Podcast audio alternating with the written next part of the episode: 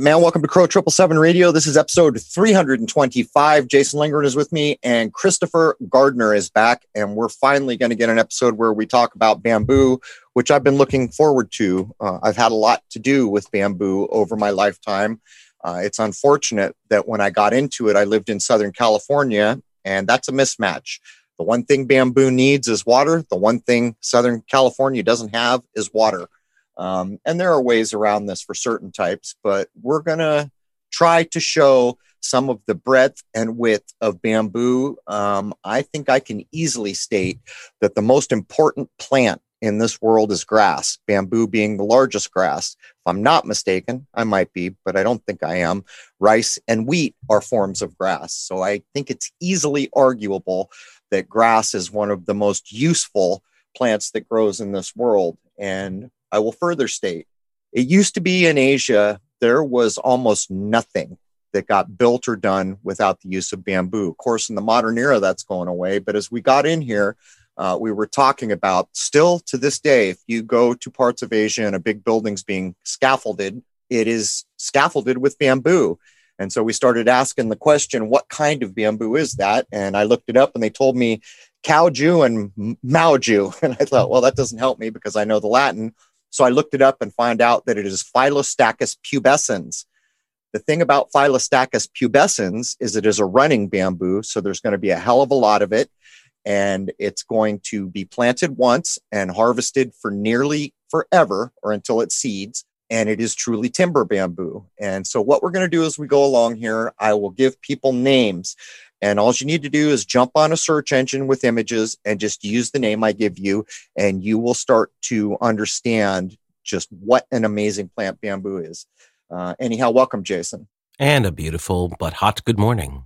Yep, uh, we are in summer here too, but let's do this thing. Welcome, Christopher. It's good to be back with you both. All right. So, as we jump in here, we should refresh everyone's memory. Uh, in the course of your work, you you actually do construction uh, with a type of bamboo that is a true timber bamboo down in the Americas below North America uh, called guadua. So, why don't you talk a little bit about that? Yeah, we use we use two different types of guadua. We use the guadua angustifolia, which is like considered the the strongest bamboo on the planet, it usually gets to about four, maybe four and a half inches of diameter in, in this particular zone of Costa Rica. It doesn't get much larger than that, but it has more tensile strength than steel. So if, if you wanted to build uh, posts for your house, it's actually stronger to do a bundle of like say three or four uh, Guadua angustifolia together and going up to pick up your your rim beam or your corona, as they say here, than it would be to actually pour a concrete post with with normal rebar.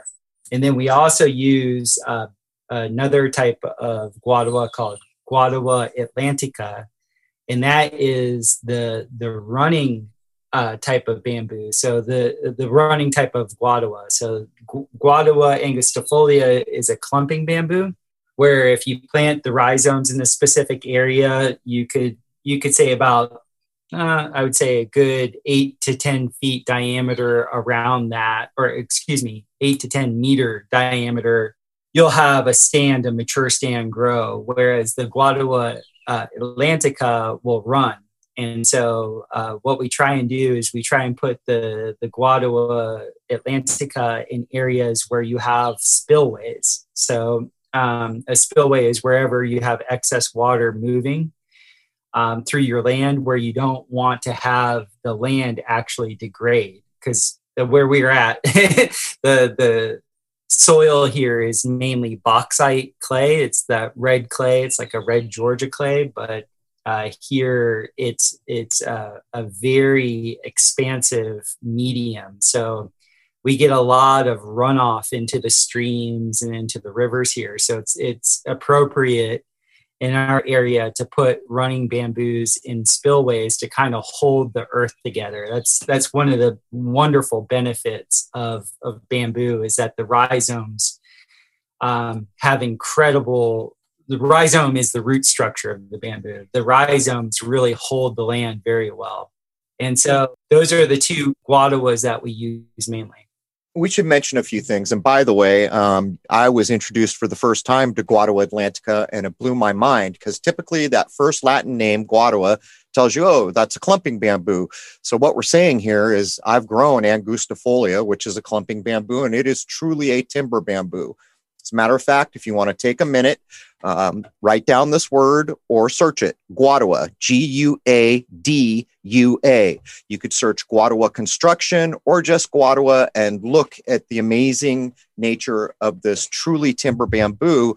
But what I've learned here is it's more amazing because there's apparently a top genus that goes both clumping and running, but that could be particular to the language it was done in. But here's the thing running bamboo, and we need to get this on the table right now. You do not plant any running bamboo without a rhizome barrier. And what Christopher was describing, most people don't know water is a rhizome barrier. Bamboo will not grow uh, through water. If it hits water, it stops and goes a different way. Here, where I am in Rhode Island, very few clumping bamboos uh, will make it through the winter. So everyone takes things like Phyllostachys, which is one of the most common running bamboos, and in about eight years, they have a rhizome mess that has run all over Hell and gone. It can be four, maybe even sometimes five feet deep. And it's a bit like rebar after it's been around for a while. So to get it out is a living nightmare. So the point I'm making is if you choose some of the very beautiful running bamboos, you need a rhizome barrier. Water can be the rhizome barrier, or there's this poly material that needs to be a certain millimeters thick, and you got to dig down three to four feet and literally put a plastic barrier to contain the running bamboo. And this is critically important. When I was in Southern California and I was big in bamboo, I got a call from a lady who just bought a house. And so I go down to Balboa Park to see this lady's house. And what they'd done is the entire house was surrounded all the way around with a running bamboo and it had been there for years and years and years. And what they did is they cropped all the culms off when they sold her the house. So it didn't look like there was a lot of bamboo there.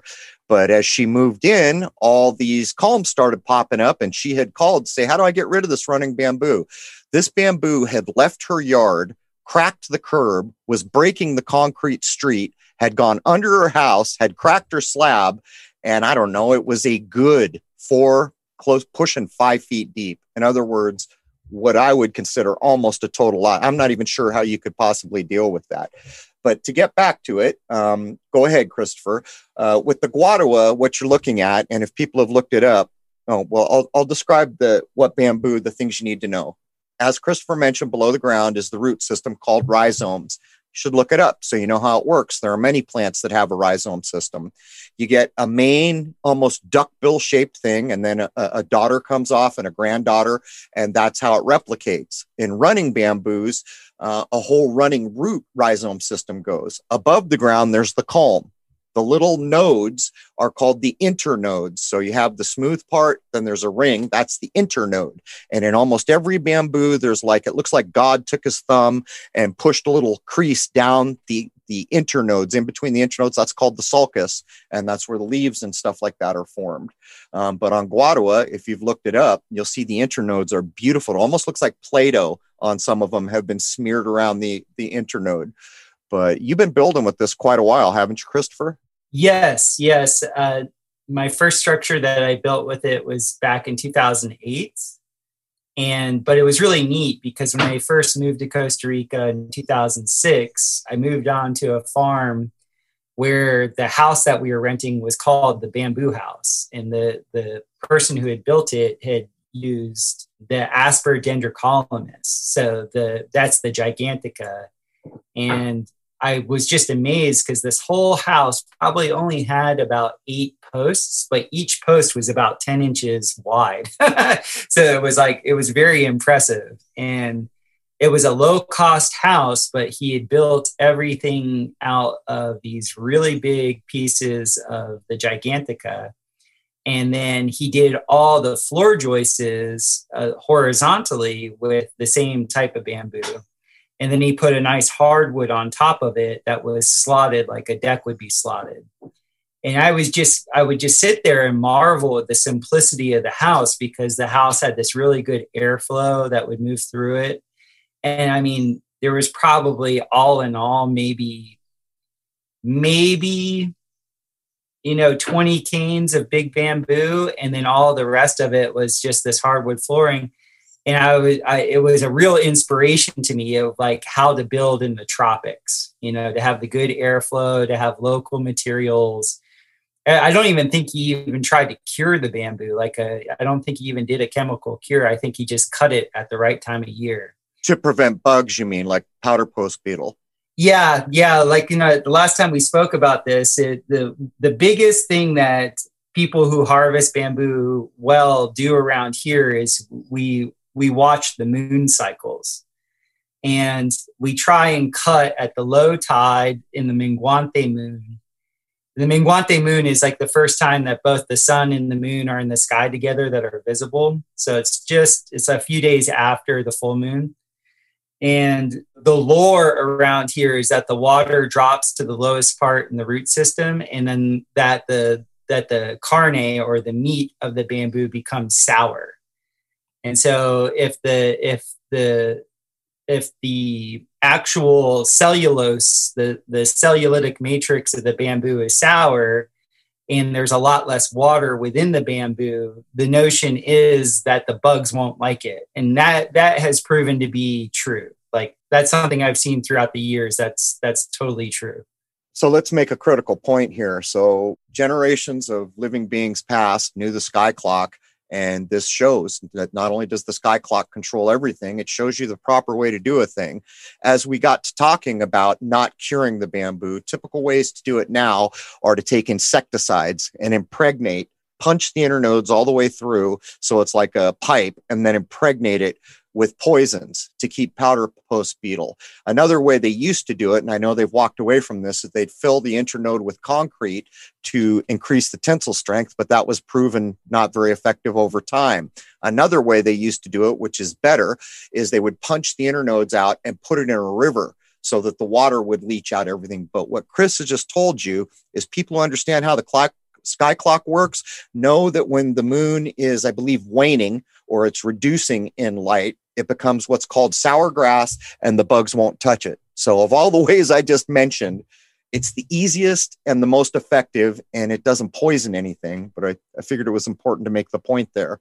Yeah, like the the best system that I found because I I build with so much bamboo and I, I cut with other local materials that I end up getting a lot of extra biomass. And for years and years and years i didn't really know what was the the best thing to do with all this biomass. And so i started creating a, a carbon supplement called biochar. But the cool thing is when you're making biochar you come for a good 20 minutes in the process you have this really really toxic smoke and most people are like oh no smoke. But the cool thing is, is i read in a couple japanese books on bamboo like where these books were over 100 years old that was the way the japanese would cure bamboo is that they would cure it with smoke.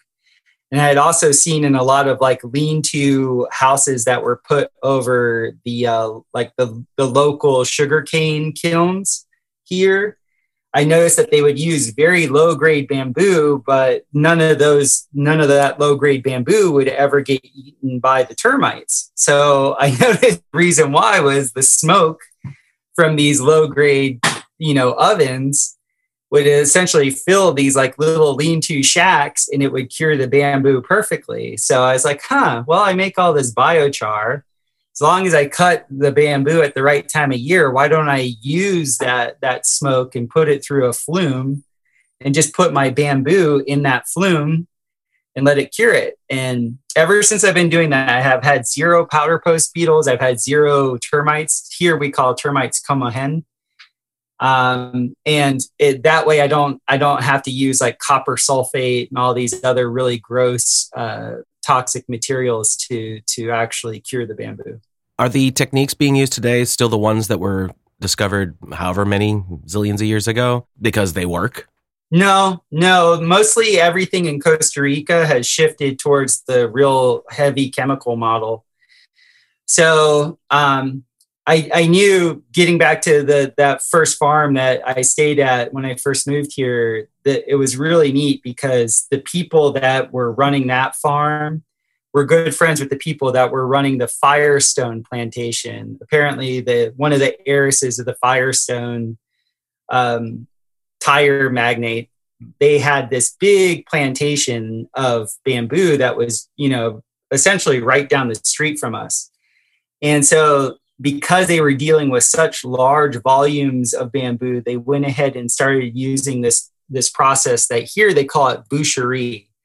And boucherie is where you take a you you you cut you harvest the bamboo and then you immediately you pressurize uh, a solution of um, I believe it's it's copper sulfate.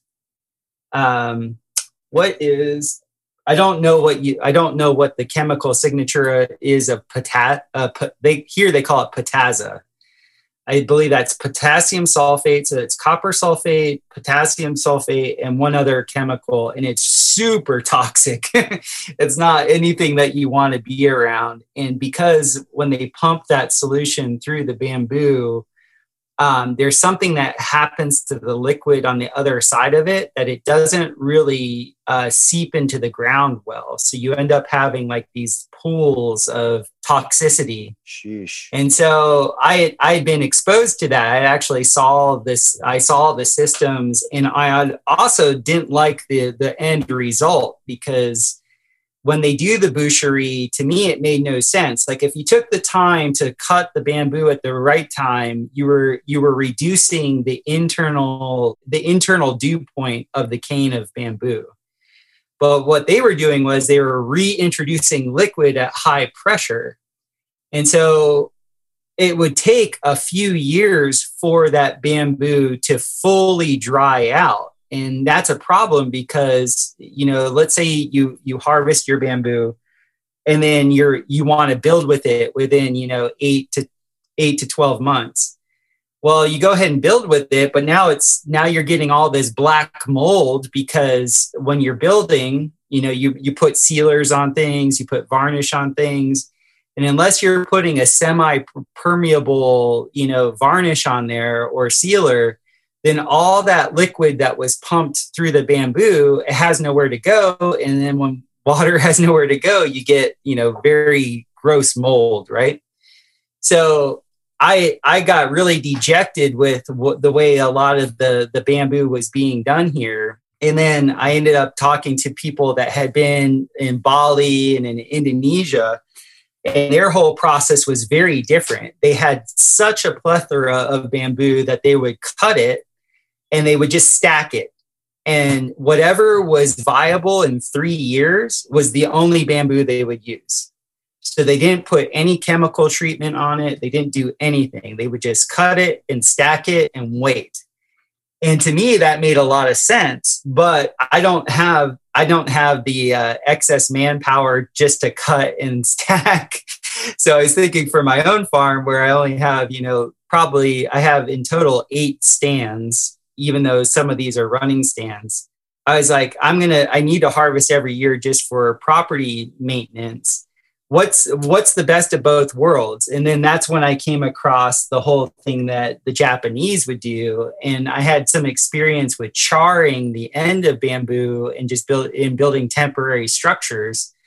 So I knew like if you burnt one end of the bamboo and then you know pilot hold the the actual nodes, uh, that would release the internal pressure of it. And if it was cut at the right time, the actual cellulose was sour. And I had, I put up some temporary structures on a couple farms that never got attacked by bugs. So I was like, I'm going to kind of combine, you know, the, the old world methods with, you know, a low energy uh, method that I could manage myself because when you harvest a, a cane that's 100 feet long, that's around right around 100 to 120 pounds when it when it's wet and it, and it becomes pretty cumbersome. So i was trying to find a way in which i could manage my own little bamboo forest and then also do the permaculture thing and stack the functions of making my biochar while curing the bamboo you know that kind of tells the tale of what science does. You know you know that corporation you were describing someone got a chemical account right to sell them a crap load of chemical. Yeah. And what we also know talking to you or there were locals who knew damn well all you got to do is cut when you're in the right phase of the moon. Right. This is what happens. But i wanted to make a correction too um, and it's not necessarily you misspoke. The thing about bamboo that everyone should know is asia has forgotten more about bamboo than the west ever knew and that's a fact. And maybe down where Christopher is, it's less so. But you mentioned Dendrocalamus asper. The dendro means tree like. So any bamboo with Dendrocalamus is going to be a big timber bamboo. Dendrocalamus asper, and it's you can spell all that just the way it, it sounds. Dendrocalamus is D E N D R O C A L A L A M U S. Dendrocalamus. Asper is not the biggest bamboo. When I was into this big, it was thought that Dendrocalamus giganteus was the biggest bamboo. I have since learned that that's not true. Uh, at the Botanical Garden in San Diego, there was a very famous Dendrocalamus gigantea that went to seed. From what I understand, they had to get a crane in. When it seeds, it dies, almost all bamboos. And by the way, when Dendrocalamus gigantea seeded in San Diego, everywhere else in the world within a month or two did the same thing. Doesn't matter where that gigantea was. That's got to be sky clock related. But if you go look up Dendrocalamus asper, Dendrocalamus giganteus, or largest dendrocalamus, your mind will be blown. The one that was at San Diego had culms that were in excess of a foot in diameter. Uh, I have seen pictures of some that look like they're approaching 15 inches or better. I mean, you could put small children in them. It, it's kind of a mind blower. So, name quickly is it primarily Guadua that you're familiar with and use in your area, or are there other varieties? I use I so I use the Guadua, both the Angustifolia and the Atlantica. We also use the S. Asper dendrocalamus, and then we use a, a, variety of black bamboo. And I'm unaware of it. That the black bamboo has actually become my favorite bamboo. Running or clumping? It's a clumping bamboo. Does it have a green stripe? Uh, it has a yellowish green stripe, and as it dries, it becomes more yellow. So that would be vulgaris, probably Bambusa vulgaris. There's another one called Atroviolacea, which has, it's beautiful. It's black with a green stripe, very valuable in Southern California. And also, I would mention the Asper that you're using, does it have those hairs that will get into your skin? Oh, it's it's the worst thing ever to harvest. Right. Number one, each cane. I was telling you that the Guadua weighs about 100, 120 pounds a cane the Asper dendrocalamus per cane is about 250 to 300 pounds per cane. right. I, am surprised it's that little, but there's like a hair that is over the it's, entire. It's the worst thing. It, it's worse than fiberglass. I've right. I've worked with all types of fiberglass. I've worked with I've worked with uh, asbestos. this is nature's number one. The way you can tell if something's valuable in nature is how spiny it is or how hairy it is. and that stuff has the worst little microfiber hair that you've ever come across. Such a gorgeous plant, though. If people look up Dendrocalamus asper, there were many versions of full grown plants in San Diego that I could go see. But here's the problem I don't know where you guys have determined for Guadua what the peak strength is. So here's the way bamboo works you plant it once and you almost harvest forever. Could you think of a better friendly plant to the lives of living men and women? You plant once, you harvest, well, at least until seeding comes. And then you may have to replant or grow from seed to establish everything that's just died off. Some seeding periods are unknown. In other words, through the lives of many generations there's been no seeding period other ones are well established it's 25 years i think with asper it's supposed to be 50 to 70 but i don't remember but the problem is with things like asper it's beautiful but you got to trim that back and here's the reason why we went by the understanding that if a culm was three years old, then you're starting to be in the neighborhood of peak tensile strength to do something with it build a fence or build a structure. Um, for the Guada, what's your benchmark? Seven years. Oh, seven years for Guada. Wow. Yeah. So here's the thing. So this is I, I had heard the same thing that you were talking about with the three year, but here because every area has different soils, right? So the bauxite soil here is acidic. And so apparently in the soil here, it takes a, a, minimum of three years for the for the rhizome to actually establish the culm, right? So after about three years, the, your first bamboos will shoot, and they're they're always the smallest of of what's gonna what's about to happen. We find that right around the third year of the actual cane being above ground, like the actual the it being mature, there's a very specific type of lichen that will grow on it. That lichen, like so, what we'll do is when we see the lichen, we go, okay, that looks like the it's at its peak. Ten, that's when it's at its peak strength if you go tap on it with a machete, it should ping. It should actually sound like metal.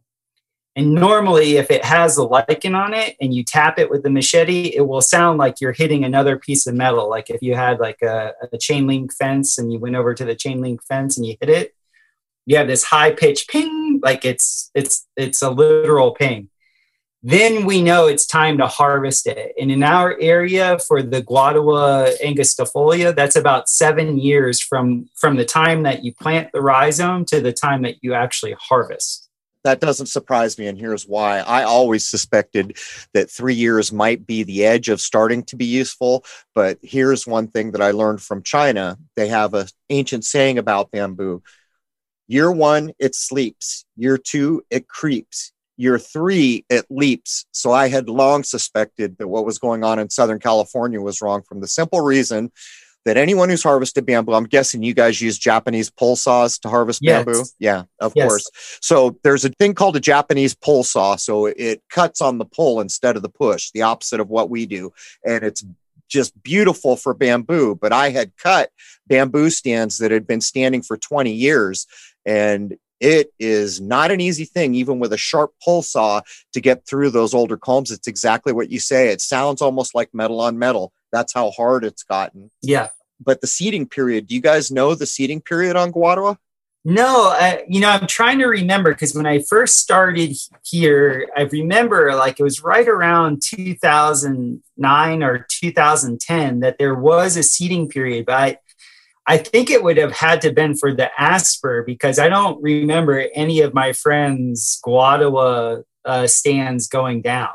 Like I don't, I don't remember that. You just made me remember. I think Asper is 45 years. I don't know why I'm thinking that, but here, here's the story about that. So in India, uh, the dendrocalamus are big. Now, the story I'm going to tell you is either dendrocalamus asper or Dendrocalamus sikkimensis. And of course, sikkimensis means it comes from Sikkim, which is a place in India. There was a, a famine and people were starving to death. And here's another thing that shows how nature does what nature does. And if you're living with nature, it might save your life. Everyone was literally dying because there was no food. And it was either the sikkimensis or the Dendrocalamus asper went into seed and I'm, I think now that I'm thinking about it, it's less than 50 years on the Asper. So these are giants that are only going to last about 50 years. The seeding was so profuse that it was almost to the waist of people. And they had large plantations of all this bamboo because they were growing it and using it. And the seed was so profuse that they filled up just endless bags that weighed 100 pounds and it saved everyone from the famine because you can eat bamboo seed. That's awesome you might be able to look that up. I'm not sure, um, but I had versions of that. But I think I'm with you, man. I think the three year thing doesn't ring true compared to what I know of of the of cutting it myself and hearing what the the, the old Chinese proverbs say about it. Yeah, I'm, I'm pretty sure three years is too young, at least in our soil. You know, I've heard because I've I've been on two projects with people that learn from Simón Vélez in Colombia and they're apparently up in the mountains um, where the, the bamboo actually grows much larger and much faster. I think the the soil in those areas at Colombia were had a, a, a profile that was probably more like the soil profile of the uh, homeland of the bamboo. Hmm. So let's uh, let's just give people while we're in hour one to hopefully communicate what an amazing, amazing resource this is and ask the simple question why the hell aren't we using this? This is, I mean, this is like the, the prime crop. You plant it once and you harvest until that seeding period comes. Some some bamboos have no known seeding period that I'm aware of. But here's some of the things. There's a bamboo that fruits, believe it or not. There is a square bamboo. There's a blue bamboo. There's a thorny bamboo. There's a giant bamboo. There is a bamboo which I will name that is so razor straight. It's called uh, the bamboo that makes arrows. There's a bamboo that makes paper. There's a bamboo that makes textiles, and in the Western name, it's called textilis um, in the Latin. But let's get into a few, and I'll let people look them up because I want to make sure we get this in hour one.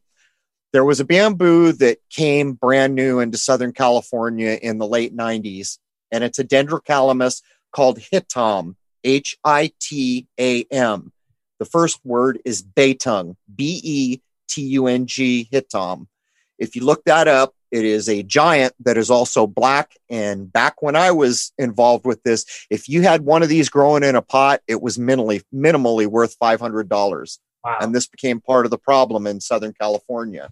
So look up Dendrocalamus hitam or Betung hitam. There's another one that I mentioned that is square bamboo. This is actually growing in the San Diego Zoo. I know because I worked to get some of the bamboos there.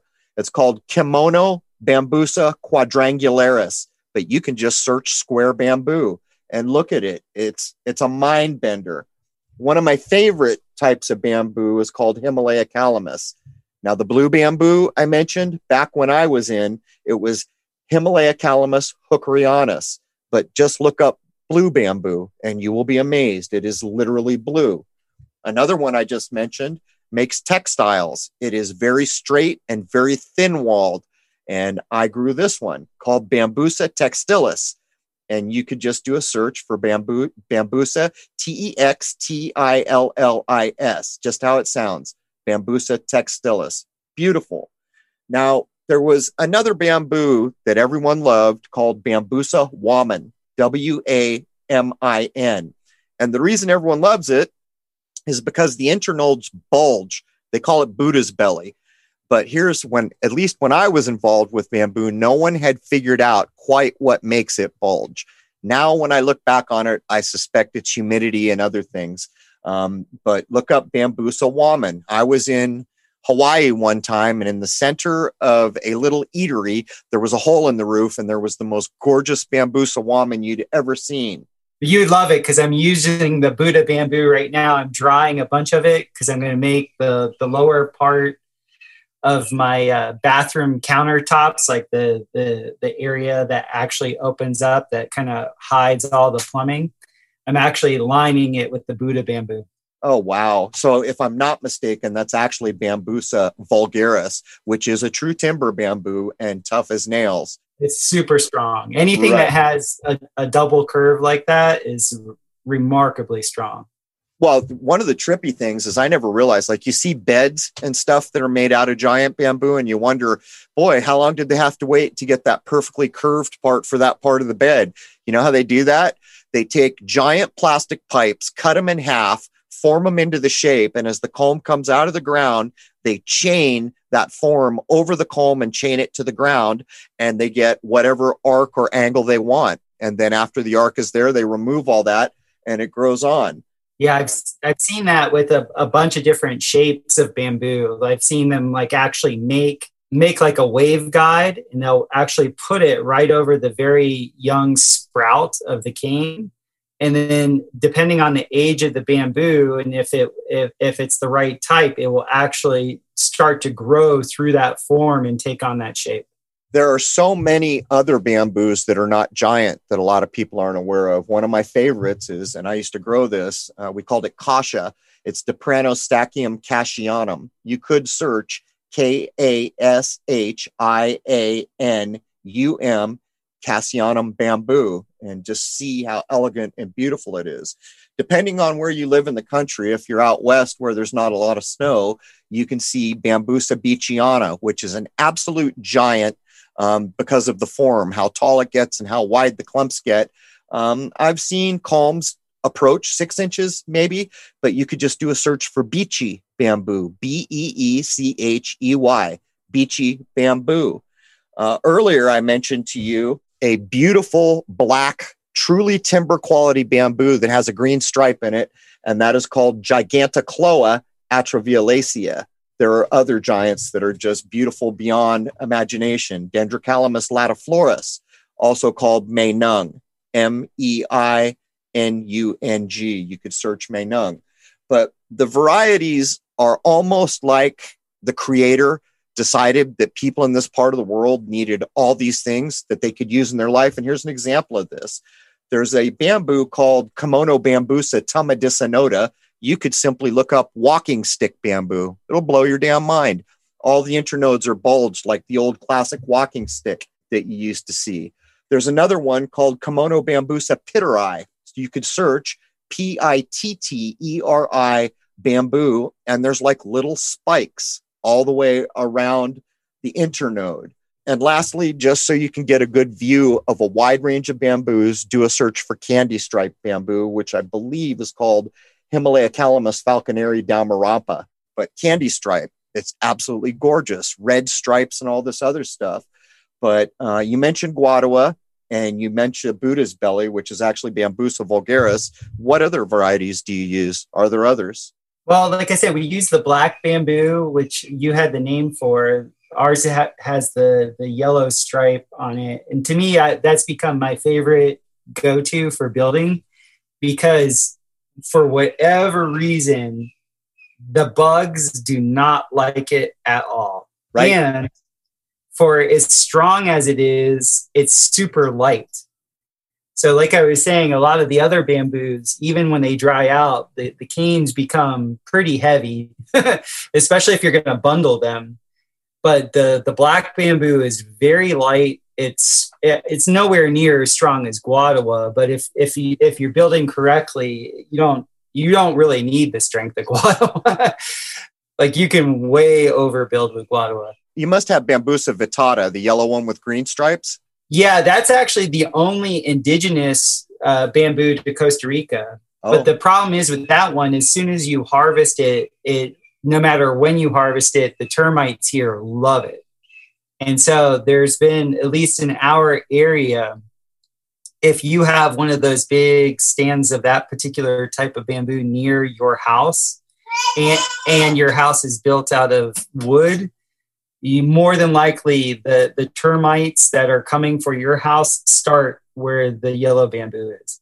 I could actually give you something that I learned personally. So in Southern California, one of the big problems with the gorgeous clumping bamboos is the ants love them. So the ants bring scale, and if scale goes undealt with, it turns your stand of bamboo into an ugly, sickly looking mess. And this is what I learned. Bamboos, almost all of them love nitrogen. And it occurred to me that I know there's a lot of nitrogen in coffee grounds because I'd grown other things. So I used to go to the local coffee place and get 40 pound bags of all the old filters and coffees they were just going to throw away. And I started lining it around my bamboos. The first thing that happened is the ants didn't come to put the scale on. But what I noticed is other things like whitefly, all those things went away. And as I read about it, I was led to believe, and I don't know if this is wholly correct, but it works. There's all these, uh, I can't think of the word, the little chemicals signatures that are in the coffee. I can't think of the word right now, but over time that impregnates all the way through. I'm wondering if you guys use coffee ground to grow the vittata, that the wood become inundated with the chemical signatures of the coffee and the beetles and things would leave it alone, maybe. I think there is a method. I just ran into a builder who's been building with bamboo for over 30 years. He's actually a, a, has become a client of mine. And he's he's educating me on the yellow bamboo. The the locals here, and it's kind of ironic because we grow a lot of coffee here. but the locals here, like the indigenous Costa Ricans, if if they have yellow bamboo stands on their property, they want to get rid of them but uh, this gringo, another another gentleman from North American descent that I just met, he says that they use the yellow the yellow bamboo everywhere around the world. And so I'm about to learn what it is their method is to actually make it viable. Because just on my farm, my biggest my biggest bamboo stand is a yellow bamboo stand. And um, I had been taking them out, like my neighbors, whenever they would take them out, I would go ahead and convert the, the biomass into biochar. But I'm kind of excited to learn how to actually make it viable because it is indigenous to here and it is extremely prolific. Does it have the, uh, you ever heard of the most, they call it a virus. I know better now, but the mosaic virus. So the leaves get all kind of splotchy. You know, I've never noticed that. There's actually a story to that. Here's the claim the claim is that because we had this one bamboo that we're talking about, uh, Bambusa vulgaris vittata, um, so it's Bambusa vulgaris, was known to get this what they called a mosaic virus in the leaf. It just makes the leaf look a little different, not pure green.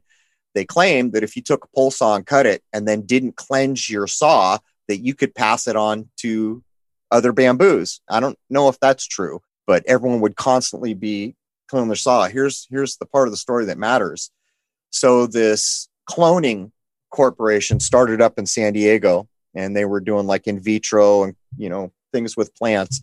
They took that plant uh, at the cellular level. They removed what's called the mosaic virus, and then they published or you know went out for sale with the vulgaris vittata that didn't have it, and they claimed that they could patent it now, which is illegal. You can't patent anything made by God. And this whole thing was going on all over the place. But I figured I'd mention all that because it's directly involved with with bamboo that's endemic to you. Yeah, there's only two that are endemic here. That that, that particular yellow one, and it's it is prolific. Like almost any area of Costa Rica I've been to has it, even at high high altitudes. Like I've been I've been on farms that are upwards of like seven thousand feet that have had you know stands of that particular type of bamboo. And then there's another. There's a I don't know the name of it here. I, I actually don't. Maybe it's in so I, I, might misspeak here. I'm not really certain about it, but there's a bamboo that was brought in called multiplex, and a multiplex is like a very good hedge bamboo. I'm familiar with it. Yeah. It's a wonderful hedge bamboo, but there's an indigenous bamboo that's very similar to that, but not as robust. It's not it's not as sturdy, and if you trim it, it doesn't you know grow thick like a hedge, even though it looks very similar to the multiplex. That would be Bambusa multiplex. And one of the most popular varieties in San Diego is called Alphonse Karr because it's yellowy and stripy um, and it's smaller. And that's exactly what it's used for is to put down bamboo hedges. I don't, you know, it's, it ruins the whole look of the bamboo to me to do that. Um, but since it's a Bambusa, it's not running. So the only black bamboo, you don't have any Phyllostachys down there, do you? That's one of like the most common running bamboos in, in the world around here. I don't know. The the black bamboo that we have here is it's a clumping bamboo. It's not a running bamboo. Right. So I think I identified that. Eh, also, people can look up black bamboo and they'll just get random returns on both clumping. But Phyllostachys nigra is the running black bamboo. And that's another one. If so many people plant it because it's beautiful black bamboo, and then they live to regret it because it's running, it's Phyllostachys um, and it's damn near impossible. After it's been around for 20 years, the old, like rebar like root system, uh, some of it dies off with the culms and it becomes so damn hard. I don't care if you had bolt cutters because I've done it. Um, you almost can't get through it with bolt cutters, and that's going down three or four feet. So you can imagine what it would be like to get rid of that. But then there's other ones, like uh, one I like to talk about and that's in Quail Botanical Gardens. It was the first big stand of bamboo I ever saw. It's called Phyllostachys vivax. Mm. It is freaking gorgeous. And not only is it gorgeous, if you can get in the middle of a stand of Phyllostachys vivax uh, in the heat of a Southern California summer, it'll be 20, 25 degrees cooler in the center of that stand. Not only that, another strange thing is, and it is a voracious runner, and I mean voracious. When the new culms come up, you can actually sit down, I've done it, and watch them grow. Um, between one and two feet a day, those new culms will grow. Vivax, of course, means like vivacious. The idea is life. But what's cool about it in quail, where they put it, they had a rhizome barrier, but where everyone walked through the center, a little path had formed, and the bamboo never put culms up in the pathway where people walk. Well, that's really neat because I have to say the multiplex is actually one of my favorite bamboos if you don't trim it because you can create these beautiful corridors with it. Because Right. ap- after a certain height, it will start to arch over. And if you if you wanted to create like a natural shaded area, which is like in a lot of permaculture, um, like I do this on my farm, where my multiplex is is there will be a side of the multiplex that never gets sun. So if I'm ever needing to do a cold ferment, which is uh, has a lot more quality in a cold ferment than in a warm ferment um, for my like my mountain microorganisms or my effective microorganisms, I'll just put it in that arc that's created from the multiplex. and it, it's something that's year round. And what's really neat about it is, is when it rains, it also acts as like this nice little rain barrier, but still allows a little bit of water in. So I also will have a lot of my tree starts, you know, just hanging out underneath my multiplex because they'll get just enough water and they'll stay protected from the from the big elements. You know it's it's listed as one of the most useful um, because it doesn't get out of hand. It's a bambusa um, but alphonse Karr in southern california is very popular because it's striped with yellow and green there's one called fern leaf which has tiny little leaves and then one called fern leaf the fern leaf stripe stem it has multicolored culms another very popular one in san diego is called golden goddess and i think that's self-explanatory there's one called silver stripe uh, where all the stripes are different shades.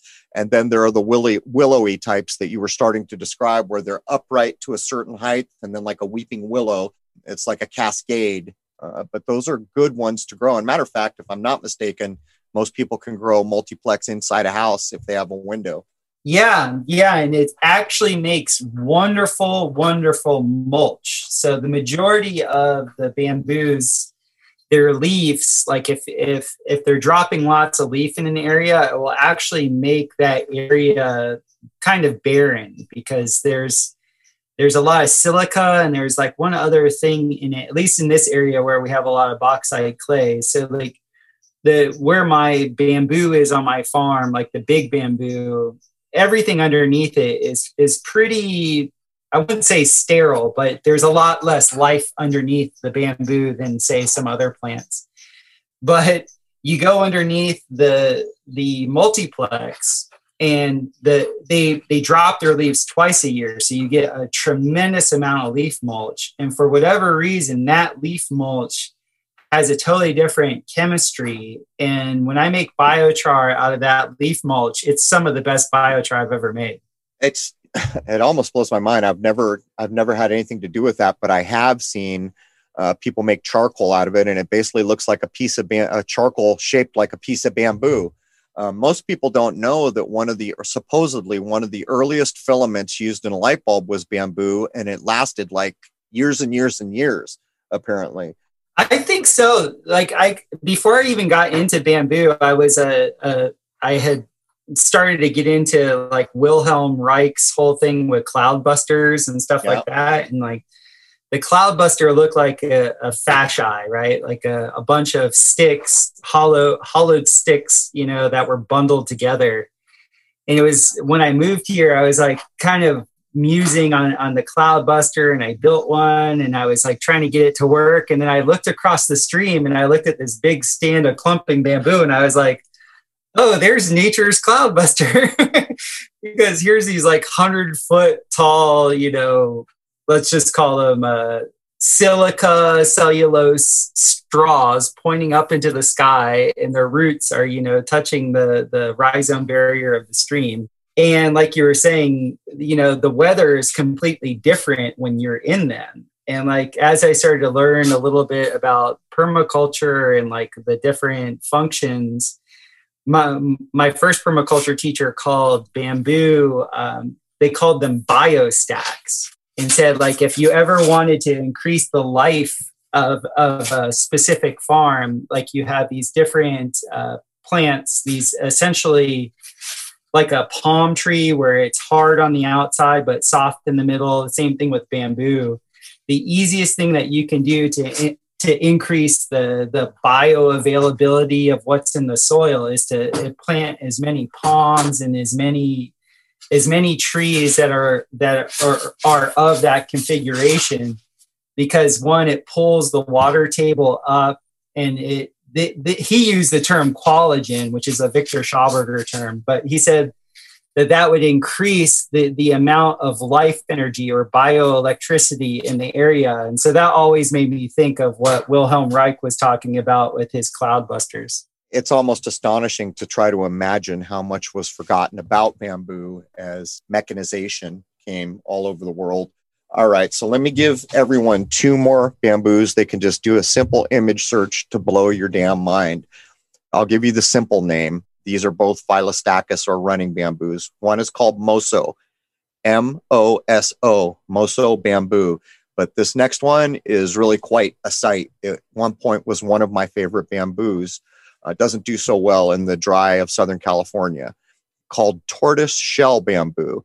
The actual name is Phyllostachys edulis heterocycla, but if you simply search tortoise shell bamboo, you will see the most gorgeous uh, internodes. It's hard to describe, but it does look a bit like a tortoise shell. But anyhow, Jason, uh, we're about there. You want to add anything in before we start wrapping? So this is not something I know a ton about. So what are we going to get into in hour two? We're going to get deeper and deeper into bamboo. One of the things about bamboo, and I'll close with this idea to try to express what a big damn deal it was for Asia uh, there was almost no single part of life. As a matter of fact, I'm pretty sure there was no single part of life that didn't require bamboo made implements. From the clothes to think about going into a restaurant to this day, all those little steaming mechanisms made from bamboo. And why are they still made that way? Because there's nothing that gets made in the modern era that can touch the effective method in which the bamboo lends itself to these cooking methods. Um, so here's an old saying um, that uh, I ran into many years ago that kind of describes the importance of bamboo. And it could be used in our world. We would just modify for the parts of the world we live in to get these bamboos. I am convinced to this day that we could take all the human waste and with the right kinds of running bamboo, which are very vivacious, uh, we could recycle human waste. I know pee um, because I did it. You can, uh, bamboo loves pee. All the bamboo guys would say, if you're ever going to pee, pee on your bamboo, it will thank you. And it's true. It loves the acid, it loves uh, human pee. But I took one and for a year I peed on that thing just to see it, would it get stinky? Would it? No, at no point was it, you know, I don't think people would want to handle it. But the point is, is it could recycle all that naturally. But here's the saying Said Su Dong Po, the famous poet of the Song Dynasty in China, there are bamboo tiles for shelter, bamboo hats for shading, bamboo paper for writing, bamboo rafts for carrying, bamboo skin for clothing, bamboo shoes for wearing, bamboo shoots for eating, and bamboo fuel for fires. Indeed, we cannot live without bamboo for a single day. And when that was written, they were not kidding. The entirety of the culture uh, had built up around the king of grasses called bamboo, this amazing thing. It's almost like when the creator put us down here, um, they said, what, what are these human beings going to need to survive? Well, in this part of the world, they're going to need bamboo. And in this part of the world, they better have some dogs. That'll be his best friend. It's, it's almost amazing when you look at the relationship between human lives and some of the plants and animals that were put here with us. But that does bring hour one of episode 325 to a close. Uh, we're going to regroup here, come back in about 10 minutes for hour two. And we're, I'm going to try to get a lot more into the building Christopher has done and other things because this is real world application and it's come a long way since I was big into bamboo because back then they were still taking guadua, punching the internode and filling it with concrete. Um, and as we have learned, that's not the most effective way, nor is it the cleanest way to do it. So there it is, man. Join us on the other side at crow777radio.com, C R R O W 777radio.com. And I would like to wish you all a happy, healthy, and higher minded new era. There it is, man. Cheers.